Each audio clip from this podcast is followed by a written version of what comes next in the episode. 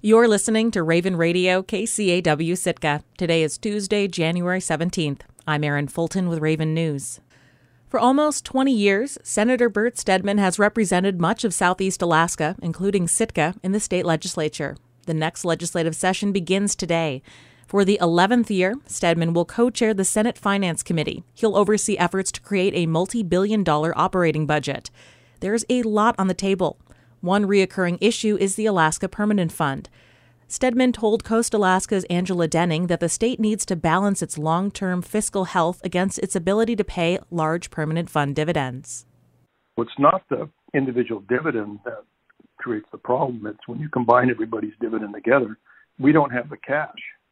So we're going to talk about that and try to come up with how, how we can rewrite the formula and, and make some adjustments and see how that goes. But clearly, there's no math model that I've ever seen that shows that we can afford to not change that dividend formula. So, what I'm hearing is that maybe instead of looking for new revenue and more money, maybe looking at what the state is already getting now. Well, there is support by some legislators to impose income tax or sales tax across the state and pay it out as dividends but you're just taking it from people that are working and spreading it out. That doesn't make any sense. I think it's unlikely we're going to pass a statewide tax, an income tax or a sales tax. Well, one of the big budget items for the operating budget that you see is for the Alaska Marine Highway System. Uh, you know, Southeast and other coastal areas have not been satisfied with the lack of ferry service in recent years. I'm wondering what the legislature can do about that. What are your thoughts? Because Governor Dunleavy's administration has vetoed millions in ferry funding in his first four years in office. So he's going to be around for another four years. What would you like to see this year? well, let's not forget that the legislature is the appropriators, but the governor has a line item veto on appropriations, and it's the strongest veto protection of any governor in the country. It takes three quarters the vote in the legislature to overturn an appropriation veto.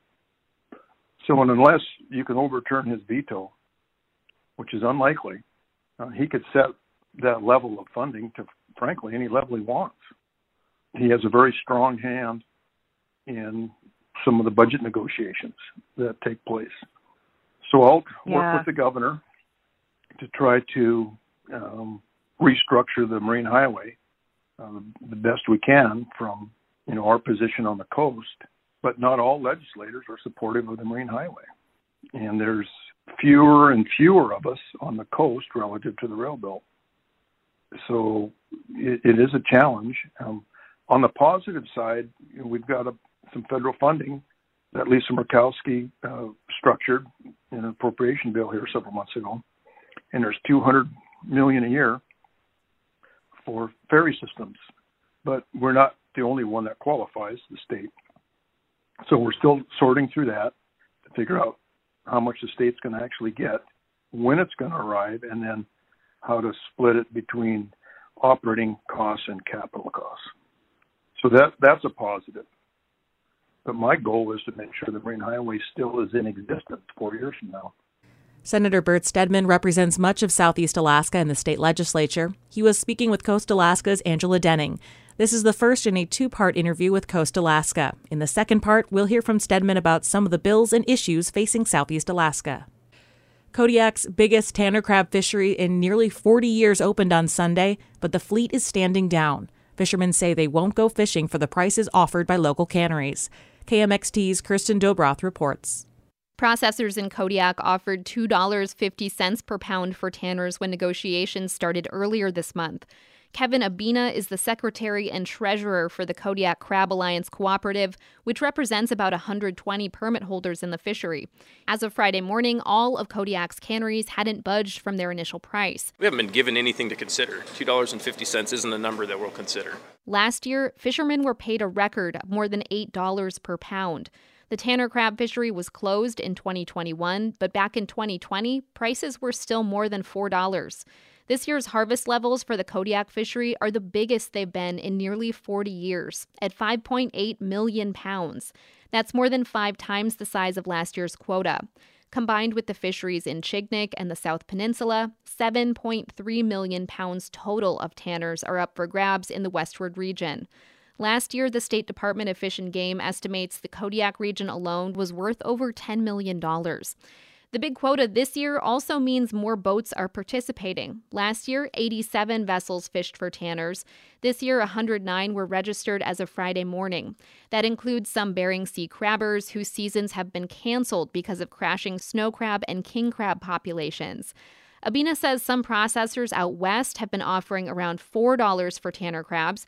That doesn't help the local fleet, though, most of whom can't make the trip out the chain. And it doesn't help the community, which collects municipal taxes off of seafood landings. This is a community deal. Everybody in the fleet has spent a lot of money on getting ready to do this fishery. Everybody has invested money. Abina declined to call it a strike, but the action is similar to a strike in another fishery earlier this year.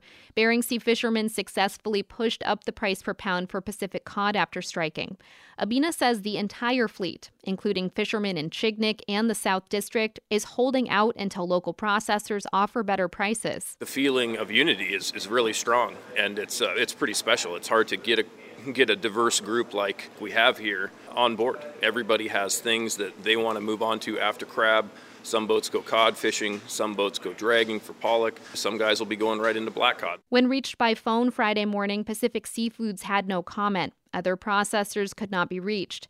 The cooperative met with permit holders on Saturday. Abina says if they get the right price, the soonest they'd go fishing is Wednesday.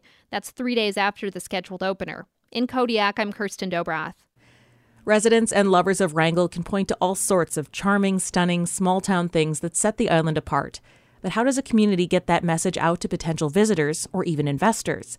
As KSTK's Sage Smiley reports, Wrangell's local government is adding a new tourism and marketing coordinator to try and spread the word. Wrangell Borough Assembly members say it's high time the government dedicated a position to trying to market the island to independent travelers. The Assembly unanimously supported the formation of a new Wrangell Marketing and Community Development Coordinator position at their January 10th meeting. Well, and, and really the first thing that needs to happen is the development of tourism plan. Do not have tourism. Carol Rushmore is Wrangell's Economic Development Director. The new position is part of a growing trend in Southeast Alaska as communities look to capitalize on the state's ever growing tourism market. Juneau hired a tourism manager in 2021, and Ketchikan hopes to add its own in the coming months. The Assembly considered adding a staffer last year that would have been focused more narrowly on growing tourism, but ultimately decided to expand the role.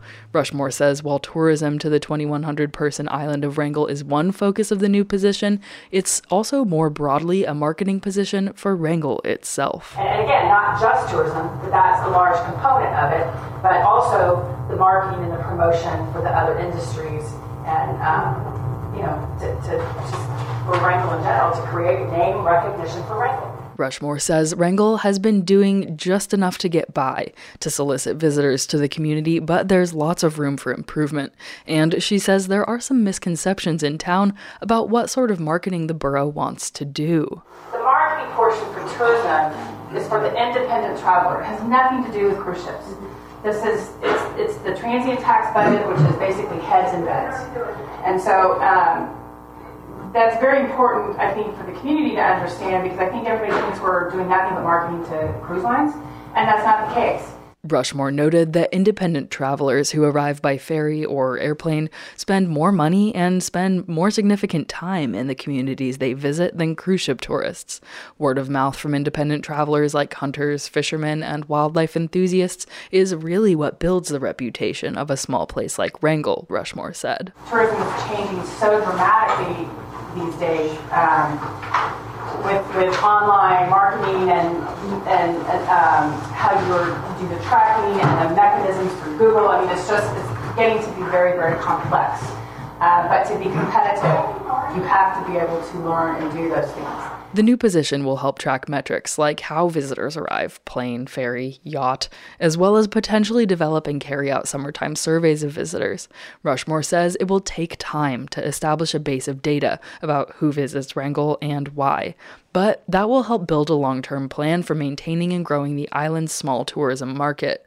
An additional person in the Economic Development Department could also help solicit more specific engagement from travel writers and bloggers to gain name recognition and notoriety for Wrangell. Rushmore cautioned it could take a few years to really start to see results from the new position, as marketing and advertising can be set a couple of years in advance. But through metrics like website visits, ad view, and link clicks, as well as a potential increase in the borough's hotel tax, she says she hopes the community will start to see progress sooner. Mayor Patty Gilbert says she thinks the community's investment in tourism and marketing Wrangell will pay dividends for years to come. So I think this will uh, move us forward. And, and it's marketing Wrangell. So what could go wrong? Anybody see, anybody see a downside? I, I don't. And I think we'll, we'll realize the impact from uh, making these expenditures. Rushmore says the borough hopes to start considering applications for the new position in mid February. In Wrangell, I'm Sage Smiley. I'm Erin Fulton, and this has been Raven News.